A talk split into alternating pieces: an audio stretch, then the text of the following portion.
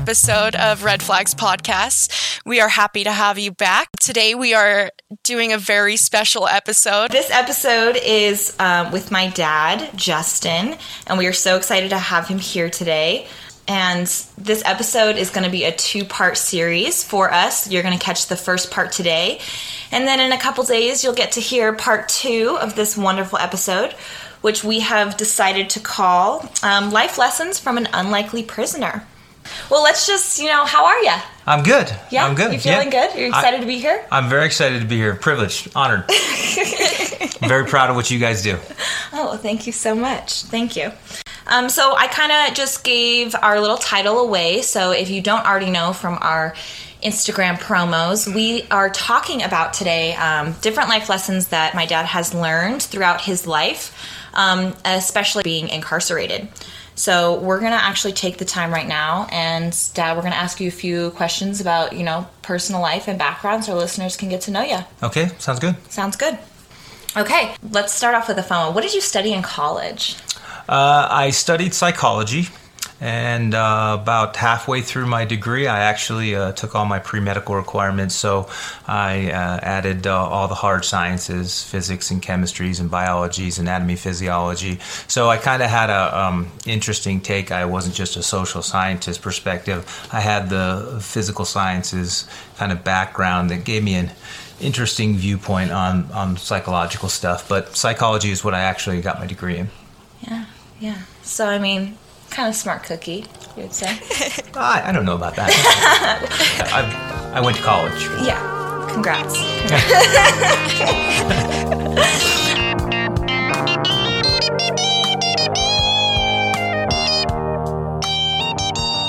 what we want to do here is we're going to ask my dad some personal background questions just so we can establish his credibility.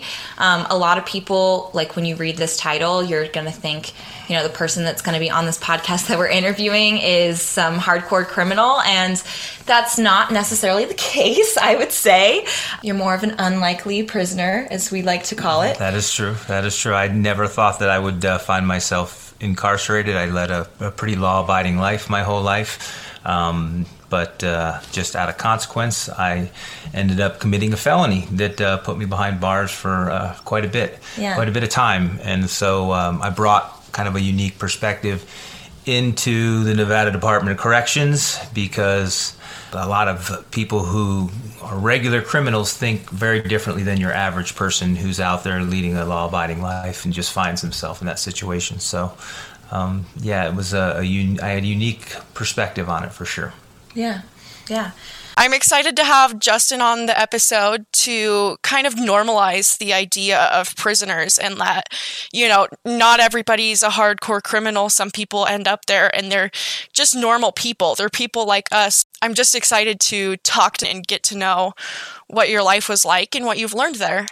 I'm I'm happy to share, and you know it's it's funny because it's not only just people like me that were pretty normal Joes who found themselves incarcerated, but you find that a lot of the uh, inmates who were regular criminals on the outside, a lot of the times, uh, and similar to my case, uh, substances were involved. The behavior they ultimately ended up undertaking, you know, uh, they're they're addicts and um, they have to fuel their addiction a lot of times, and some resort to crime to do that. But you get these same people into the prison system and you remove those substances that motivated them to do bad things, and you find that they're not really bad people. A lot of them, there are bad people in prison for sure, um, but a lot of them are are really talented, really smart, so creative, generally good people who, through addiction, found themselves uh, on a different side of morality.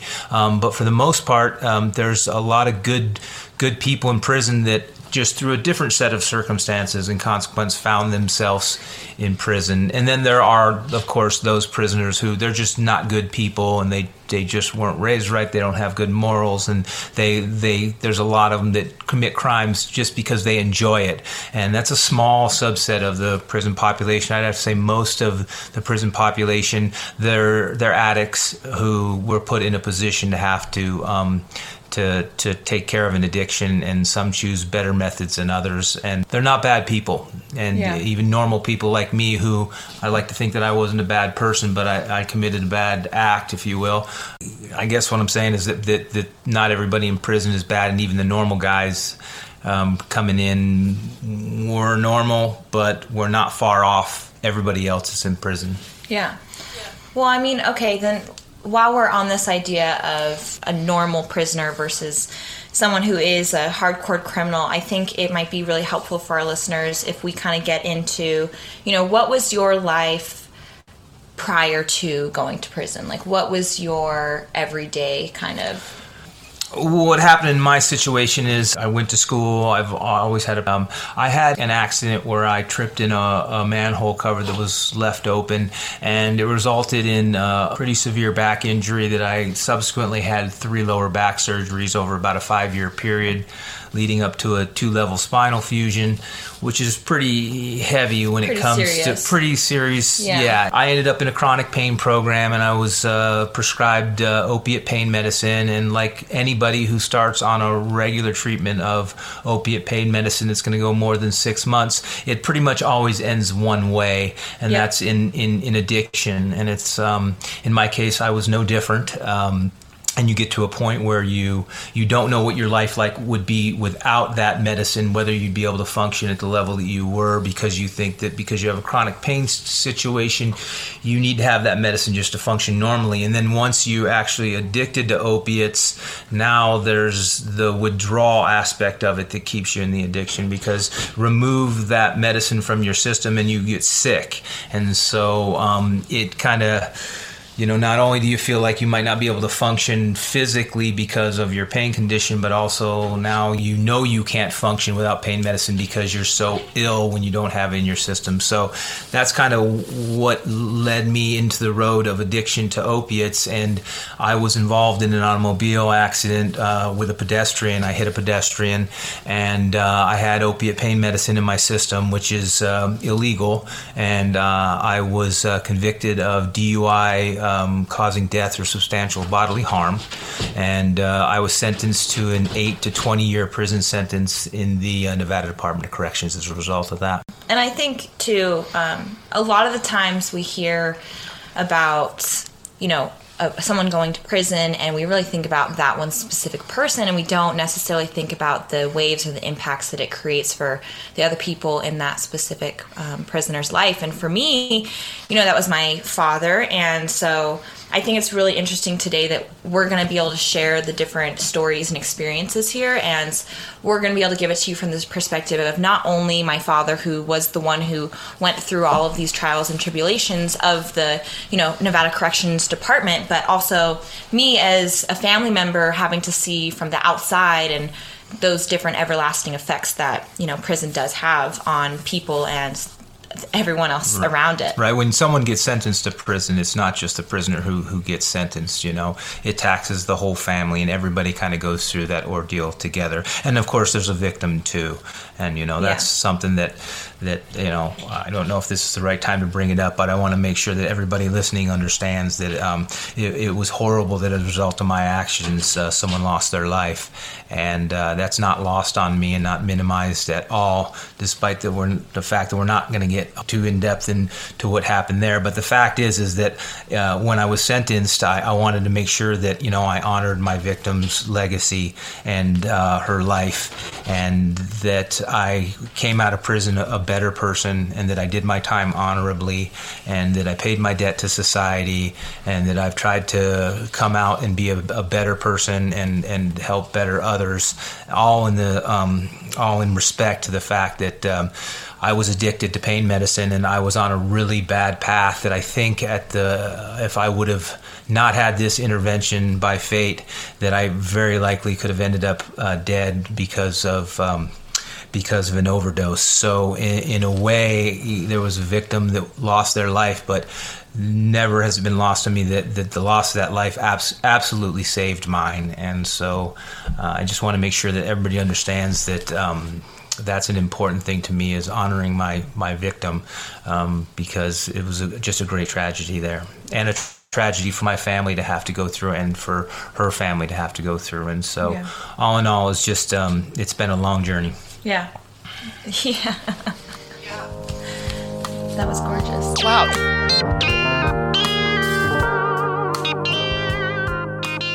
Um, so I think um, for our listeners today, uh, you guys kind of know our how we do our episodes. We have a brainstorm with our guests, and it was kind of interesting because for this episode, you know, I talked with my dad about possibly coming in and doing an episode and I told him really it's up to his discretion. And he came back with basically like a seven page it's four pages actually of just everything that he wanted to talk about. Like he did all of the dirty work for us. So this is beautifully written and we thought the best way to kind of set up this episode was for us to read off a section that he wrote that he wanted us to focus on and hone in on. And then from there we can have discussion with him um, ask him questions and kind of dig a little bit deeper. Like I said, this is a two part episode, so we're not going to cover everything in this episode, but make sure you listen to the next one. Um, so imagine this in uh, Justin's voice, um, even though he's sitting right next to me, but we'll just chalk it up to I have a prettier voice, I guess. okay. These are practical life skills honed in prison. This will be posted on our link tree so you can read along there if you would like, um, or you can just listen to my amazing voice. The following list of practical life lessons is by no means earth shattering in its scope or content. It is, however, derived from an experience that most will never live through the experience of being stripped of your fundamental freedoms and liberties while being thrust into an environment rife with potential violence, misery, subjugation, and hopelessness. In 2012, I began an eight year journey through the Nevada Department of Corrections. Until the automobile accident that resulted in my conviction of DUI resulting in death, I had lived a generally law abiding life. I was not involved in a criminal lifestyle or actively involved with crime. I'm college educated, worked, raised my kids, paid taxes, and for the most part had a normal American life. I believe my relatively normal life afforded me a perspective on the prison experience that can be useful for people in the free world when navigating their daily lives. Having been forced to live a long period of time in an oppression situation, I was surprised to have learned that aspects of that oppression, when brought into my free life, have led to deep satisfaction and fulfillment. The following are few of these basic principles. The first red flag that we're calling out today, or I guess you could call it life lesson, is this. Number one, when your fate is inevitable, accept it quickly and embrace your new normal. From the moment I was sentenced to my 8 to 20 year sentence, I never looked back. I did not dwell on the amount of time I was given or wallow in resentment. This was my fate. When I returned to myself from the sentencing hearing, I made verbal de- declaration to myself. I said aloud, Well, this is your life now, and it will be for many years to come. I will not allow this to change my fundamental character, but this is my new normal and the extent of my world. I will make the best of it. By accepting my fate quickly and not dwelling on what could have been, I was able to focus solely on the day to day minutiae of prison existence and navigate it with the best chance of survival. So, in your own life, recognize when an outcome is inevitable and quickly accept it without reservation that outcome. Adjust your thinking to your new normal. Work within that new normal and make the most of it. I'm not advocating giving up when things get tough, but rather recognizing fruitless efforts or goals and making sure you don't get bogged down in failure. This is so gorgeously written. Great job. It really is. Great job. Okay, so yeah, this first red flag for us when your fate is inevitable, accept it quickly and embrace your new normal. Uh, Right. So, you know, as human beings, we're uh, forever hopeful and we're abstract creatures, and we uh, always like to uh, visualize ourselves.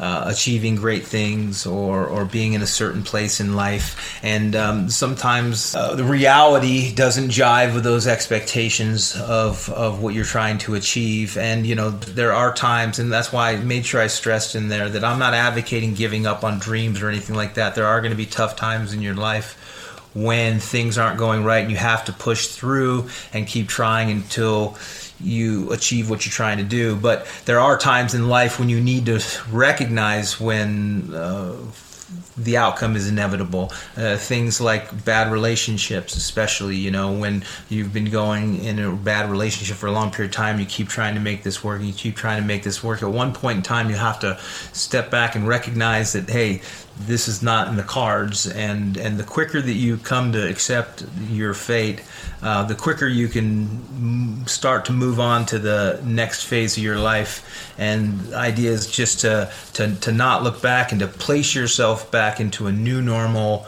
and then uh, everything changes because if you keep trying to pull your past back into your present and those had failures in it, you're you're you're not going to feel satisfied. And a lot of all this stuff that we're going to talk about, it, it it stems from simplification and, and, and control and and deriving fulfillment, extracting fulfillment out of out of out of life, and uh, so so much of our life we're uh, out there seeking fulfillment from the outside, and people try to fill their time, and they're not introspective, and so much of of what I learned in prison was how when you strip away everything that you knew as your external world and you're left with nothing what really sticks with you is as being important. And then realizing that simplification that occurred to you in prison led to you to really be able to take a condensed version of existence and really find peace and happiness in a place where you wouldn't expect to find peace and happiness. So, I guess when it comes to recognizing an inevitable outcome, realize when that check moment comes and and quickly move on and whether it's good or bad, and accept it for what it is and slot yourself into your new normal. This is your new world and the extent of it, then it just will declutter your mental kind of existence. I love that. I I think this is something that we can all sort of relate to in the way that, you know, large changes will happen in our lives and what we need to do is take a moment and like Kenna and I like to say check yourself, adapt to your situation. And the faster you can adapt, the faster you can learn to be happy. And I think that's a great lesson that you learned and that we can all apply to our lives. We talk about this new normal, and you know, while I think a lot of our listeners might apply that to you know the new normal that we have right now with the pandemic, but I think more I want to adjust it and focus on like what was you know, going from a normal everyday life, and maybe this is a question other people are wondering. I've wondered this a lot, and it was easy for me to just be able to ask my dad. But you know, what was the transition like going from you know living in the free world? I mean, you say that you had to adjust to a new normal. Like, what did that actually look like?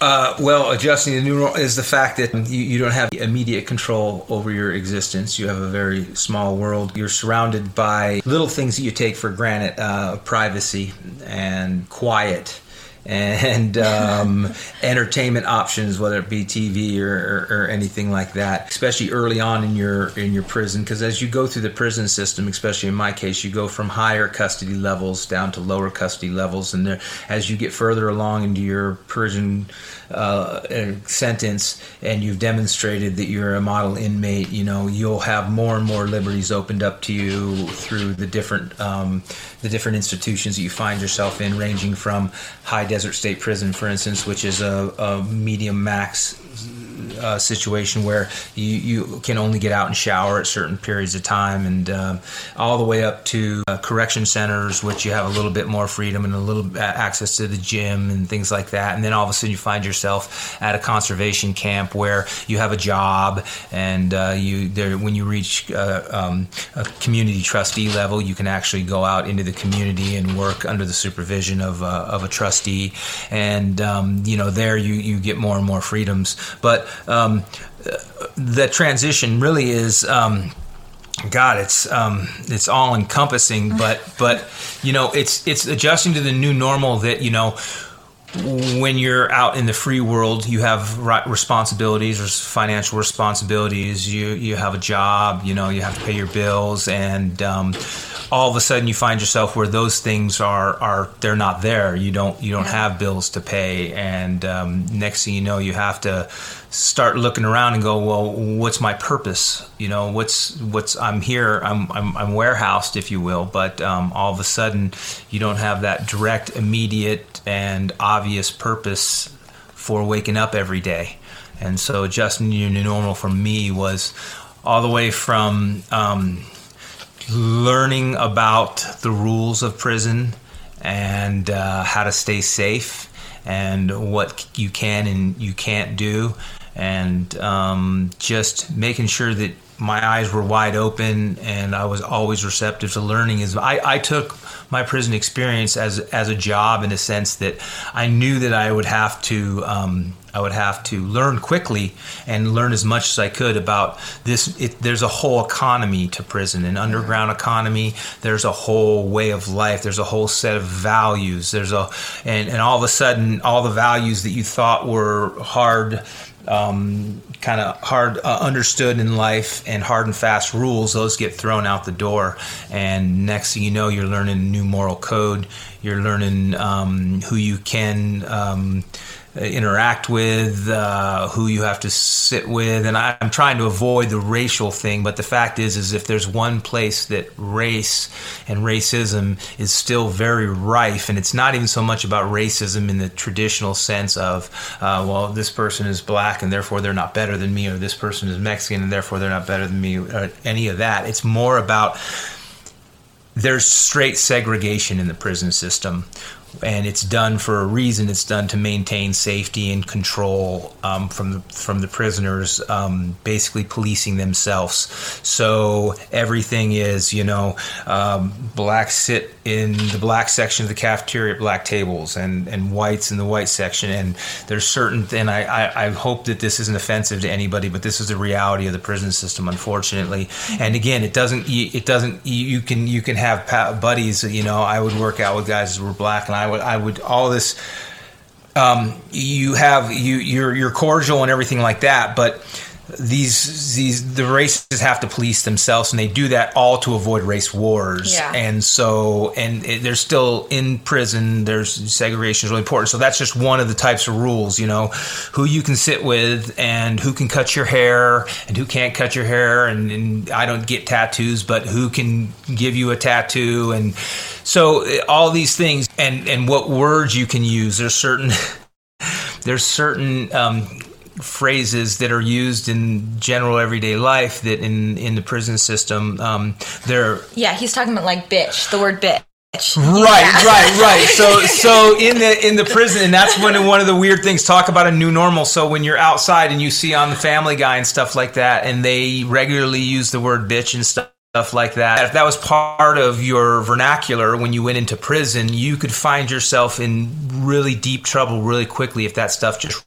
rolled off your tongue because in the prison system if you call someone a bitch or a punk there it's an immediate reaction. There's yeah. going to be a fight and that person has to defend themselves at that point in time because there's no worse thing to be called in prison. You can call uh, uh, someone an M- mf'er you can call them a bastard you can call them whatever you want but those two words you don't call somebody because yeah it's it's put on them immediately that they have to take care of that situation and they're gonna they're gonna there's gonna be a fight and if you don't immediately react to that, then you get labeled as weak and someone who's been willing to be called a bitch. And so that was uh, one of those things that, you know, in normal daily living, you hear that thrown around all the time. And then I go to prison and I come out of prison. And now when I hear those words being thrown around, they sting my ears because over eight years in the prison system, you've trained yourself to hear that as a really bad thing. So that's just one example, kind of, of like where something that you take for granted in the normal world, your new normal is those are just outside of your your experience. Yeah. You just can't can't say that kind I, of stuff. I think so. it's it's funny. This is just kind of a quick funny snippet, but in prison, the way that you know they're able to make phone calls is like you have to pay, and then like I would have to wait for him to call me, and like if I miss the phone call, like that's it um, which created a very stressful time for me. You know, like when you miss your phone call from like your mom, it's like 16 missed calls and like, oh no, something's gone wrong. For me, it was like, oh shit, my dad just spent this money to call me and I didn't pick up and when am I going to talk to him again? But what's funny on what I kind of started this is I remember one time my dad called me and I made a joke and I called him a bitch and he was like, what did you just call me? Like, are you, he's like, oh no, you don't use that word around me. We don't use that word in here. And I was like, I was like, okay okay, that's so that's like an example, I guess, of adjusting to that new normal. The new normal. Yeah, yeah and I sure. say it now, and it really does sting his ears. He doesn't like it. He does not let me use it. And well, I, I fear too, just because there's some people who they come out of, the, of, of, of prison and they haven't let go of the concept of what's behind that. And uh, I just every time I hear somebody like if they're angry or something like that, and they they they call someone that, you just never know who you might be saying that to. Yeah. And they may have done time in prison. It may sting their not only their ears, but it may sting their pride and it may sting their honor. And that's the thing that would force them in a situation where they feel like they have to defend their honor in that moment Yeah. in time and you just let that roll off your tongue and next thing you know you've got some huge ex-felon beating the crap out of you and that's what always concerns me is that there are people out there that are like that that they they haven't let go of the the concept of why you in prison you know the, the reason why you don't want to be called a bitch in prison obviously is the connotation that you're somehow uh, Weaker, right? not just weaker, but uh, in the true sense of the word, it's that you're a man and you're servicing another man and Right. you're his bitch. His bitch. So there's some guys that have come out of prison and, and that to them is still offensive to them, even though they've hit the free world. So Yeah. uh, I always, that's one of the things why when I hear it out in public, I always think to myself, hey man, you just never know. You may say that to the wrong guy sometime Yeah. and not know what's coming your way real fast. So Totally. Yeah. Go ahead and so let's get into the next uh, life lesson here. Why don't you read the next one for us, Kalie? You can live with a lot less than you think and still feel fulfilled. The commercial nature of our capitalistic society and its ubiquitous advertising perpetuates the idea that more and greater variety of choices is better and preferential to the individual. In prison, choice becomes extremely limited. From the foods you can buy at the commissary to the non state issued clothing that you can purchase for yourself. You don't need to have 30 different toothpastes to choose from. Two or three is more than enough. I liked that once I chose an item, I needn't ever revisit that choice again. I wasted no more mental energy on the task of selection and could instead move on to living in the moment. In fact, I found that I consistently ordered the same things, in essence, limiting the already limited offerings. I do this now in my free life. I get virtually the same things at the grocery store each week. It makes shopping quick and easy, and I don't waste a lot of mental energy on making choices that, in the end, don't make much difference in the grand scheme of things. I don't feel like I'm missing out on anything and my basic needs are met. So, in your life, check yourself when you are feeling inundated with choice. Realize that the need for choice is artificially created by marketers and that it's not important to the overall satisfaction and effectiveness of your life. Limit your choices so you can spend less time and mental energy on subtle nuance and more on living in the moment. I love that you said check yourself in this. Uh, and Kalie brought it up earlier. This is something we like to say a lot to our listeners. Check yourself. You're already using our slang. Um, and also, just when you talk about uh, artificially created by marketers, that's exactly what I'm studying to do. Well, so- that's okay, and you know I had you know I had a, sh- uh, a, a, a career at one point in time in internet advertising and marketing. So Yes. I, I'm not. That's one of the reasons why I understand that, and also at the same time, I don't. I'm not down on on marketing and advertising, and it's important. But I think what happens is that. Um, it's the ubiquitous nature of it is is that every time you look around you're being told that choice is good choice is good and and having a whole bunch of choices is important and that's something that you should prefer. But the fact is is that um, we need very little to really survive. It's like for instance um, being in prison, you know, you have a commissary sheet that you get, um, and it's, it's like seven or eight pages or whatever, and you know that's what you can order when it comes to food choices and hygiene choices and things like that. Yeah. So, Commissary is it's like a little store, right? well, yeah, commissary is just a general term for a store, if you will. I mean, you don't go to a little store, but you you you order, and then um, you know you. When I first started the prison system, you would order on like Scantron type sheets where you'd bubble in what it was you want and the quantities, and that stuff gets submitted, and then the next week you go to a, a building and they issue you the store that they had.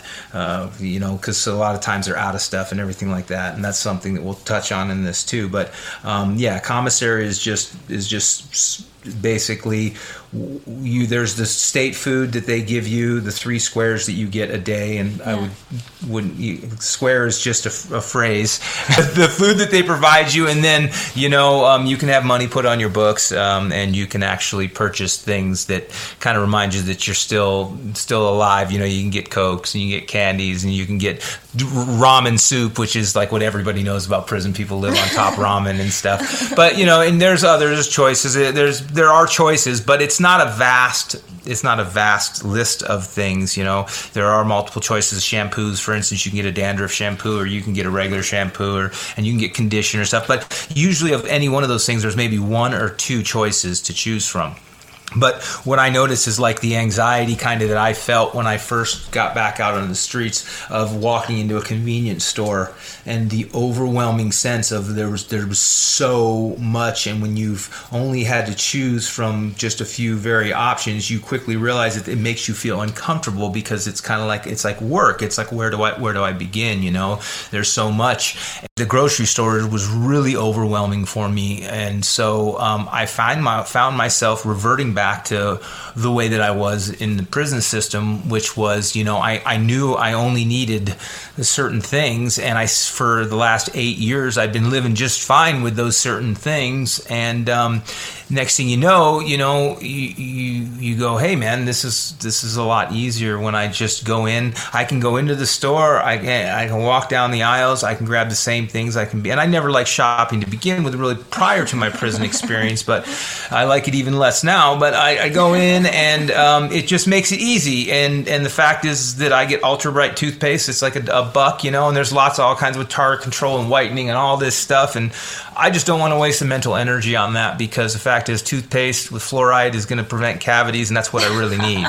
and so, so you know, the fact is, is that that lots of choices create uh, work mentally to be able to determine what's right for you. I see people labor in the in the grocery store in an aisle, say the deodorant aisle, and it can just be so much. And if you really break it down, just like I did with the toothpaste example there, you know, deodorant has a really basic function, and um, you could you could pretty much grab anything off the shelf, and you'd be fine with that. And you know, I'm not saying that you got to be so uh, regimented that you you you live just this you get the same things every single time. There's some variance there, but the fact is is that realizes that that choice really isn't natural in in the world. I mean, before the really advent of modern day advertising and mass media like television stuff like that you weren't inundated with as much choice. And it makes life simpler when you only have a couple of things to choose from. So create that recreate that in your life where you know you may change up your toothpaste every once in a while or get a different hair gel or something like that. I keep talking about hygiene but this is food, food related items too. But um, it's easier to enjoy the rest of life that's going on around you when you're not tricked into this idea that somehow you have to go through this laborious process of identifying the best set of characteristics of a product that meet exactly what I want and cover. It's, it's a exhausting. lot of extra. It's exhausting. Yeah. And so, and life is going on outside that, and so just realize that um, that I guess check yourself, as you guys would say, and, and realizes that a lot of that choice is created by advertisers and marketers because um, they want to differentiate their product from yeah. the others. The fact is, they frame it in this idea that it's what you want or what you need as a consumer and as a person and that's not you don't you don't need that well i mean i will say right here right now i am one of those people that will sit there in the deodorant aisle and look over all of the different deodorants. And that's because, you know, I am so wrapped up in this marketing and advertising world. So I'm definitely one of those people and you're right. I mean, it is exhausting and it can be a lot. And I think if anyone in my life has told me that you can live with a lot less, it has to be uh, my dad. And which is kind of funny because my mom is like a crazy shopaholic. So I've got these two conflicting um, ideas coming from polar opposites yeah, for sure. From both parents. Um, so I, you know, maybe I meet somewhere in the middle. Um, but I definitely, for me, this is like a practical life skill that you know I have yet to learn. It's definitely still working on, but it really does put it into perspective. But keep in mind that this is all about the fact that despite having limited choices on the basic thing necessities of life, um, even when you are left with the most rudiment kind of options, I was still found a lot of happiness and joy and fulfillment, and I think that's really what that we'll keep on kind of going back onto this. The fact is that, that I realized that we, you know, we're, we're told that these things they make us happy when we get these products that have all these extra features, and we get this new air fryer, and we get this, you know, that these things bring us happiness and joy and fulfillment and contentment. And the fact is, is that I realized that when when all that stuff is stripped away, you find a the real kind of fulfillment, and that has nothing to do with having your basic necessities of food and hygiene in life met. Um, yeah. That that those things aren't the answer, and that that you're never going to drive that much satisfaction from participating in the market economy. That's things aren't going to be it, and I know that's that's a cliche type idea. Of course, everybody knows that. You know, it's not about what you have, not the material things, but you lose sight of that because everywhere you turn around you're being told we got this and it has these features and this will make your life better and this will make you skinnier and this will make you smarter. And and you just start to realize think like that I need to have some of that in my life to find happiness. But I realize is that in the grand scheme of things all that stuff drops away and it really comes down to meeting the basic necessities of your life. And when you do that when you're just and you're not getting lost in whether you got the right stuff or the best stuff you all of a sudden are what's left is hey man i'm i'm at peace with with where i'm at right now. Yeah yeah. I think too even to go one step further like just off of like basic you know necessities and not needing much more past that i think an important aspect of that is also the relationships that you have. Obviously i've never been through this but maybe you can help touch on this for us um, but like when you have those basic freedoms stripped away and you're only left with like you know food and shelter and things like that i would say that the communication you have and the relationships you have with people on the outside become so much more important Absolutely, that's what's funny because you go to one of your loved one's house and stuff like that, and sometimes the tendency is to want to uh, turn your attention outward, and uh, maybe there's entertaining going on in the sense of dinner and things like that, and then all of a sudden, you know, you feel like you know you're a host to your loved one, and when you shouldn't feel that way, when it should just really, if you drop away everything externally, and you know, what are you doing in your life, and wh- where are you at, and the, you, I'm I'm getting a new car, or this or that. And all of a sudden, you just sit and be with that person. Yeah. And just be in the same room, and the fact that you can see them and they can see you, and you're there together.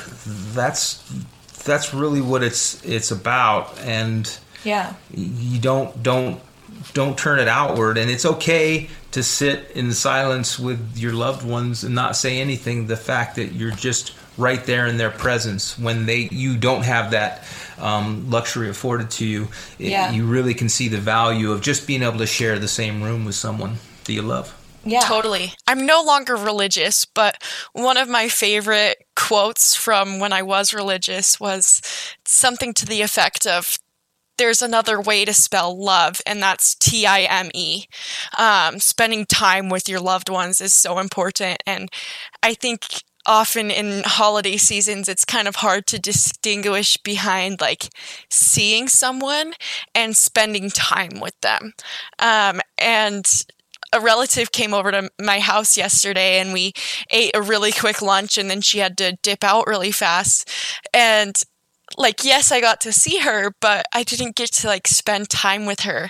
Um, and it was a great experience because today she came back and said hi. Um, but I don't know, it's a lot more valuable and you'll look back on those memories rather than the time that you went and sat on your grandma's couch for three hours and played on your phone, yeah. you know? Yeah. Right. Yeah. Yeah. I mean, well, we, you know, we're, it's hammered into us to be goal directed, right? And, and it, there's a time when, you've got to let go that you've been told that you always need to be making the most of your time and, you, and that there's a reason, specific reason why you're all getting together. And then the reason is because you're getting together to have dinner. And then, then dinner is going to lead to dessert. And then you're, you're going to want to have some sort of entertainment afterwards. And maybe that's watching a movie together. And then everybody's got their pacifying devices and things like that. And um, all kind of leaning back to, hey, there has to be a reason why we're all just sitting here together in this same room. But the fact is, is it has nothing to do with any of that goal direction. It's simply about just being there and sharing yeah. the same air and the same space and the same lighting and just being there and realizing that you've you've you've got people that love you and that you love them. Yeah. Well, I think for me, this is definitely a, a life lesson that I have not only, you know, put as like a key aspect of you know what I stand for, but you know, for so long, and this is kind of coming from the perspective of being the daughter of someone who wasn't able to be there in my everyday life um, for many years you know, you start to realize that, you know, even just, you know, going over to your friend's house and their parents are like sitting down to a meal together, um, it, it becomes a lot different to you. Like you start to cherish those things. And when you go over to your friend's house and they don't want to, you know, spend time with the family, they want to go up to their room and just hang out. To me, that kind of always like turns me off. I'm like, no, like I want to be a part of the family. I want to do all of those things. Like let's spend time with your parents. And that's something that I've really had to learn. And I really advocate that to all of you listeners out there is that those relationships you have, even if it's with your grandma, who like it sometimes it's awkward to be over there and sit down and have a conversation with you, with her. You know, those things are the most important, and you start to realize when you can't physically see someone or hug them or be in the same room with them to have a conversation. You have to wait for a 30 minute phone call, you know, once a week those things become the most important things. And I will never again take for granted the time that I get to spend with not only my dad, but all of the loved ones. And, you know, it makes holiday seasons that more memorable just to be able to, you know, come over to my dad's on Christmas, whereas before it was, you know, just a mere phone call.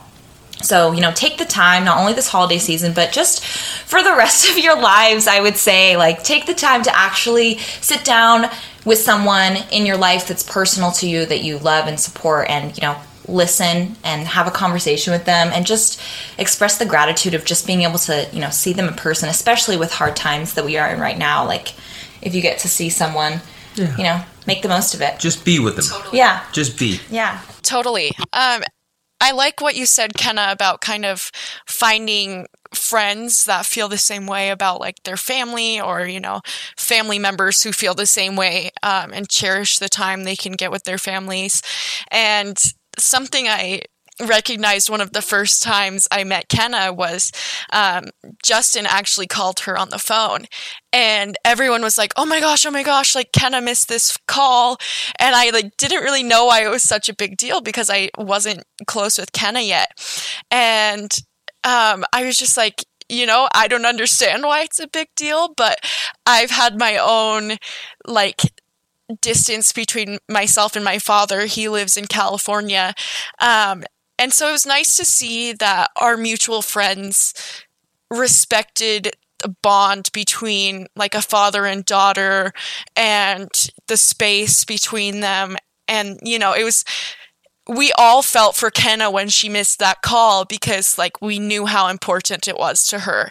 Um, and so I think it's really important to find people who share the same values as you in that that sort of realm of life. Yeah. yeah, and, and that's something that, you know, if it took me being in prison and being physically separated by the from by the law uh, for her to have to feel like how important it was if she for me to call and how much uh, she would be upset if she missed my call. But there's no reason why that can't. That, that's the same view that you should have when you miss a call from your dad on any given day. Right. You totally. know, it should be something like, man, that's a person that's important to me that I love. That's that's just they're a part of me. I'm a part part of them, and and you should you should you should feel the same way when you miss one of their calls. And if you could only recreate that in your life, it would make stronger relationships with the people who are really important to you if you took it took it to heart like that. Yeah. I love that. Well, and I think just, you know, in this buzzing, fast paced world that we have now, it is so easy to not only like lose track of time, but to, you know, make plans with someone, those plans fall through, and then you don't see them for like four to six months. And you're like, Yeah. oh man, that time got away from us. Like, Totally. where did it go? Right. Um, but, you know, we do get caught up so much in this, you know, nine to five work life. And I just want to be one of the first people to say that, you know, even though we have this established capitalistic idea that, you know, 40 hours a week is what you need to work, I mean, that's just ridiculous. And no human should have to work 40 to 60 hours a week to barely provide for their family. But, you know, we can get so caught up in going to work and coming home and cooking dinner and going to sleep and doing it all over again. And, you know, if you're like Kalie and I throw in the idea of school on top of that, that we forget to take the time to have those small moments. And, you know, while it is important to be successful and to go to work and take care of yourself, it's also important to just sit down sometimes and like just actually sit down and have a conversation with someone and ask someone how their day is and then actually care to like listen to the answer past just I'm good. Um, and so I think that's the the big thing that I'm going to take out of this life lesson here. Um, again, you listeners can take whatever you want out of them. I think this next lesson will be great with what we're talking about.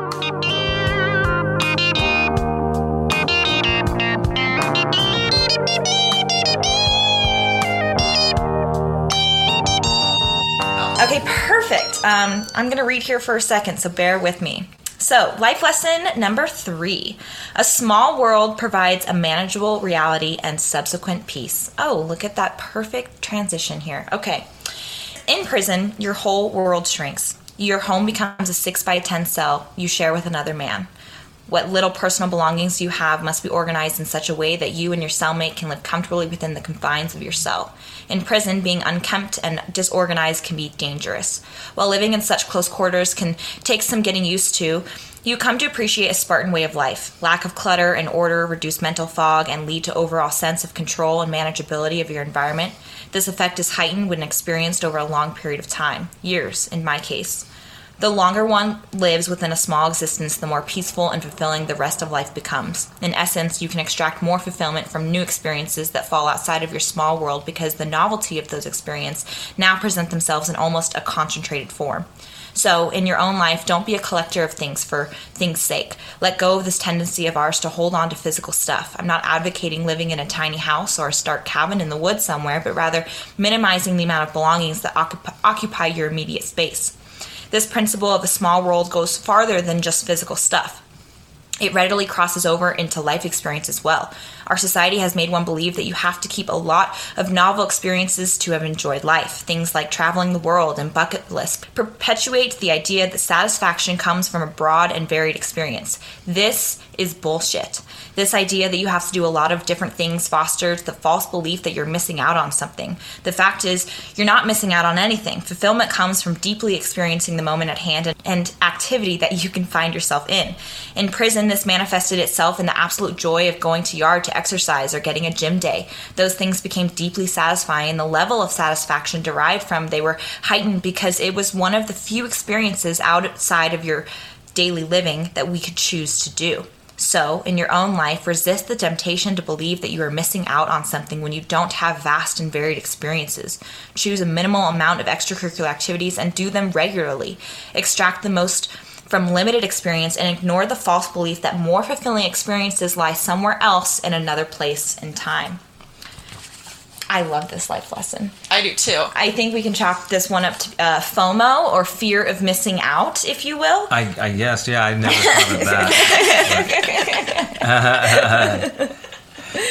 but that's true, though. I mean, uh, the fact is, is that we do. We're constantly being told that somehow, you know, life is about all these experiences, and that's what think about. Think about, um, you know, what people uh, um, post on Facebook, and they're they're they want this when someone goes to their profile on, on Facebook or Instagram, they want to see them doing all of these things, right? Yeah. And uh, people want to they have their bucket list of all these things they have to choose but when you really get down to it you know just like having choice in the grocery store and then having things um, that's not what's going to lead to fulfillment in your life. And if you keep thinking that somehow you need to do that, puts a lot of pressure on you in your life to be able to not only find the time, but find the money and and and, and plan and and uh, and make this whole life so that you can check something off the list so you can say, "Oh, I did this." But you know, the f- fact really is is that if you just sit back and realize that life is right here, right now, in the moment. And when you strip away all that extra pressure, you can find fulfillment in just something really simple and something really basic, something that you do regularly. And, um, you know, fight that temptation to believe that you're missing out and that you're not leaving, leading a fulfilling life because you're having those experiences. And when it comes to manageability of your life, we do collect things, and yeah. there's to tell you, man, over t- when you you think that well, if you're in life and you got just you, you got one pair of shoes, you got your pair of shoes that are your yard shoes when you go out and work out, and you got your pair of shoes that you wear when you go to chow and you go to commissary. You just got two pairs of shoes, and you've got seven pair of boxer shorts, and you got your gym shorts that you work out in, and you got your gym shorts that you hang out in the cell, and and all of a sudden that's all you got, and you got two little boxes that slide underneath your bed. You would think that that would be like, mm, you know, that would be anxiety producing, but it's the exact opposite. All of a sudden, all those things of, of, of, choice, they're gone, and, and you have this, it's easy to, to move around your new environment. And when you look around, there's, there's really nothing there. So, what do you focus on? You focus on the moment because yeah. you're not looking around at clutter. And, uh, you know, there were guys in prison who had cluttered cells, and they would always find themselves on the wrong end of their cellie's wrath, and they'd end up getting eventually celled with somebody who was a pack rat, too. Um, but for the most part, people live these really Spartan lives in prison. And over time, you come to really appreciate that simplicity. And that's one of the things in coming home and back into to my home. Um, you know, uh, there's a lot of stuff. and uh, same thing when I go to my mother's house. You know, there's a lot of stuff. And and and I a lot of people keep a lot of things on their kitchen counter, for instance. And for me, that stuff creates anxiety because I like a clean kitchen counter. I like to wipe stuff off. And um, when you look, and in order to wipe off that counter, you got to move the juicer and the toaster and the little plant, and you got to move 10 things to be able to just wipe off a, a counter, or you got to move four things to be able to make food you know these are things that if you just those that wasn't there it would just simplify matters and then all of a sudden it's the the joy of whatever say you're cleaning the counter to prepare for food and then it's about the cooking. So i mean there's something to be said about having a simple life and and minimizing the amount of stuff that you collect. You know, yes, you may be a collector and you like tennis shoes and you and you have a tennis shoe collection. That's fine, but you know, it can be a bunch of old mementos that you think are important to you, but they just end up sitting there and they just end up occupying space in your closet. And every time you go to get something out of your closet, you know, you find yourself having to move that thing to the side. Get rid of it you would hate my apartment. yeah, just get rid of it because because uh, having a Spartan life and the, the less that you have to manage, the easier it is to be able to be in the moment. And a lot of this is about being in the moment and um, being at peace and this was something that as I came out of prison and I started getting back into my real life, I, the, I, I, have I've worked on simplifying and simplifying. And if I had my way, um, I would have very little because again, I've learned to live with very little and realize that I'm just as happy, if not happier, with very little.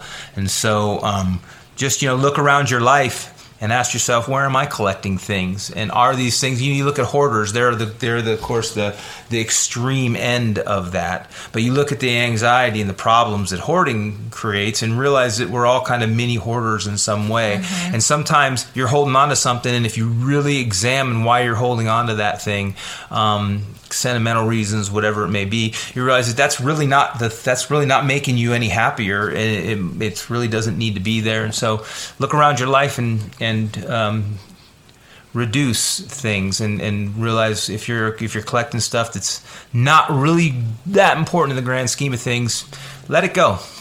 Let it go. I think this is funny because you say when you bring this up, the first thing that I think about because we all have that one item that we've had like in our closet for years or something that like literally we will move from house to house to house because we just can't seem to give up on it, even if it's like torn to shreds or whatever it is. For me, in that case, it's actually a shirt that my dad gave me. It says Corvette Girl on it. My dad used to own a Corvette, and he got like me and my sister like matching Corvette shirts. And when I tell you that it's like size like for an eight year old child, I'm not kidding you. But I still have it in my closet, and there's like there's a pink stain on it. Like it's not it's not wearable. it's not. But I just I can't. Every time I've like gone through my clothes, I'm like, oh well, like I should keep this. I, I should really keep this because like it's got a memory behind it and and now that like you say these things, I'm going to tell you right now, I'm going to throw it away, Dad. So don't get me wrong. There are times when something does have so much sentimental value that it's worth keeping. But like for instance, one of the things I recently did was I, I um, I'm a technophile, you know, and I was always in computing and stuff. And I have all, had all these computers that I was afraid to throw the computers away because they had the hard drives in them. So I, over the years, I just stashed all these computers, and um, you know, they would take my or- garage is very organized, and uh, this was always a sore spot for me because I'm looking over all these old computers are stacked up, and I have, I mean, uh, storage containers of of cables. I mean, cables Ridiculous. that I if I said a SCSI cable, you guys wouldn't even know it was, but old SCSI printer cable cables and USB cables and um, and coax cables and Ethernet cables, and I had boxes of these things, and I, it was always the idea that well, God, the worst thing worse is if what if I ever needed to hook up a router, a wired router, you know, and I I couldn't find a Ethernet cable, man. How mad I would be that I have so many of these if I threw them out, and I realized what the hell am I doing? you know, the chances of me having to hook up a wired router in this day and age is slim, and if so, I'll go. I'll make. I'll make a cable. I'll go to the Home Depot. I'll buy some cable for sixteen cents a foot and put a couple of ends on it. I'll make it for five bucks or whatever. Oh but God. the fact is, is I recently did that. I mean, I had w- m- mice and keyboards, and uh, I mean, you name it. it. Best Buy here, basically. Yeah, and I had all this stuff, and it's taking up space in my garage. That when I wanted to clean the floor in my garage and I had to move stuff out, every time I would do that, I do it regularly. I, I'd pick these damn boxes up and I'd be like, oh, one of these in, I'm just going to get rid of all this stuff because, you know, but I need them. I, I need this, this computer stuff.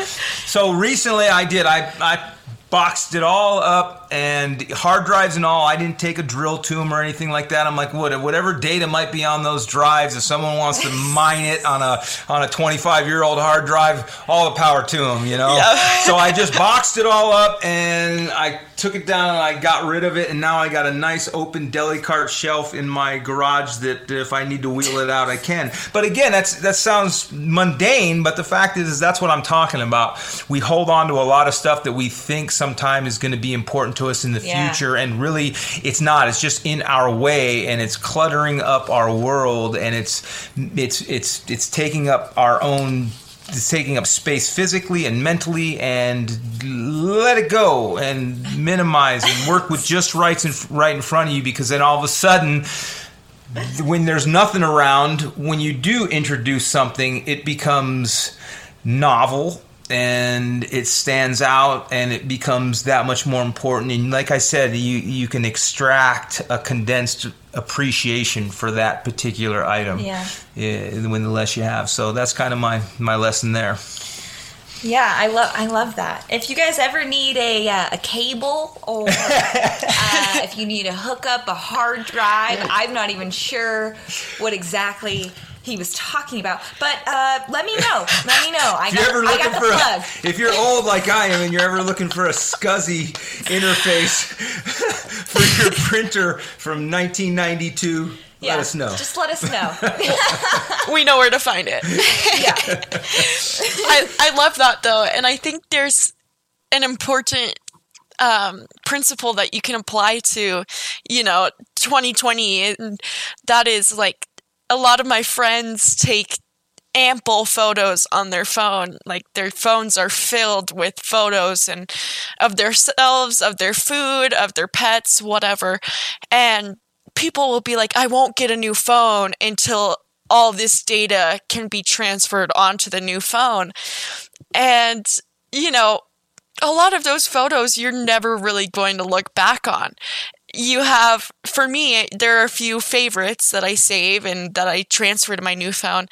But there's something nice for me about having a completely new canvas to start on. Yeah. That that is a an amazing point. That is yeah. so relevant. I mean, because the fact is, is we now have virtual lives, right? And we have we have data, and um, you think about that. Like I I I, where I work, I deal with customers and they have to show us things all the time. I work at the Home Depot, and um, you know, a customer will come in and they'll have a question about a particular product, and they want to show you what's going on, and they'll flip open their phone, and they'll all of a sudden they're scrolling through all these pictures and they, you can see them getting anxious about the fact that they can't find the pictures that they're yeah. looking for because I'm sitting here waiting for them to find it so I can help them. And oh it's, it's here somewhere but that's so relevant you know? Take a look. If you're going to clean out one aspect of your life clean out your virtual life. Look yeah. around at the data that you're walk, carrying on your devices and on yeah. your computer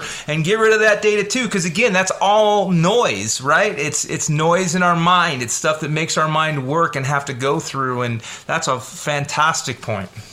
100%. And I think it's funny because, you know, even if you do have these thousands of photos on your new device, when are you really going to look at them? Like you'll have your favorites from trips or whatever and places you've gone, but it's like it's like taking photos of fireworks, you know, they're never going to be the same when right. you look at them. And it's never going to be the same as sitting at a fireworks show. Yeah. And, and, you get so caught up in trying to get pictures of the fireworks show that you miss you the miss actual the fireworks, fireworks show. show. Yeah. Right. You miss the event that's supposed to bring you the joy. You know, you're worried yeah. about positioning yourself and what your camera settings are. And I mean, yeah, you take a picture of a great bowl of onion soup that you had at the claim jumper because it was so, it looked so good when it came to your table. But when's, when, when, and why would you ever pull that up at a later time and sit there and go, oh man, yeah. that that bowl of onion soup. Just look at that, can, you know. I can taste it all yeah, over. So again. yeah, just, just look at that. So you know, yeah, maybe we just need to limit what we're what we're deeming important in our yeah. lives to to to kind of archive digitally as well. So. Well, yeah, and I think that goes along with the life lesson that like you don't need to broadcast everything to prove that it happened. Like, and that's what we get caught up a lot in with this like Instagram lifestyle, right? It's like if you didn't get a picture, it didn't happen. Right. And this goes with the idea of like, you know, fear of missing out or bucket lists and things like that. It's like you don't need a physical copy or a picture of a moment or a meal or an event that happened to know that it happened and to yeah. and I think the experience is more enjoyable if you actually get to enjoy the experience. Right. And like and you're, you're not, you're not worried it. about recording and documenting right. it. Perfect example is that you know I'm a cyclist and uh, I, I um, I'm on Strava, the app, and a lot of guys who do rides, you know, every time they go out and they do a ride, you know, they have to have the one where they stop and they take a picture of their bike or wherever they're at, or they take the selfie of themselves at the top of the 5,000 foot climb, you know, and, uh, or they take, uh, I mean, me, I, have never taken a picture of myself doing a ride or a picture of my bike or anything like that. But you know, just recently, I did a I did a hundred mile ride, you know, and there was never uh, any like need for me to have to somehow document to prove to them that I did yeah. this hundred mile ride. That's for me, you know. I, I did it really. I did it pretty quick, and I, I I pushed myself, and it was five hours in the saddle. And at the end of all of that, sure, my the ride will show up on my Strava profile, and someone can look at it. But there's going to be nothing that documenting to the world of this is how it looked while I was doing it. But that's what we do, you know. Not me, because I again I'm, I'm an old guy. I'm 50 years old. But you know, your generation, everything is, and still people even my age too. They want to take and it's more about how the event appears to the outside world and their um, in their social media audience yeah. than it is about how it really appeared to them, and that's why you do those things. Totally. I I hate going to festivals and concerts and everyone around you is recording it. And you know, if you're watching these videos, you see someone's concert videos on Snapchat, you're not going to watch them. Because when you watch them, you hear the person who's filming like screaming the words, you hear everybody else is screaming, you can't even see the performer. And when I take videos at concerts, I almost never look at them again. Never. Right, and, and, and I got you got to ask yourself, you know, why is that person even taking that video? Because again, it's it's supposed to to enjoy that moment in that moment and take the most, Yeah. extract the most out of that moment in life. You have to be completely present to do that. And if you're holding a phone recording it, even if it's something that's second nature to you, the fact is you're not wholly present in that Right. moment to enjoy the most from that. You're more worried about being able to demonstrate or show or have someone try to get a snippet of that experience by watching it, which according to Kalie they're not going to. So the fact is is that that be forget the phones, man, and be present in the moment. Yeah. Take the most out of the experience because you're doing it for yourself, right? You're doing it to enjoy it for yourself. And if you're doing anything extraneous, you're not right there and you're not present. Yeah. Well, we know that we're leaving you guys on a cliffhanger, but we are going to wrap up here for part one of episode eight. The good news is that part two will be released on December 28th. So make sure to come back to get the rest of the life lessons that my dad has learned from prison, and we'll see you then.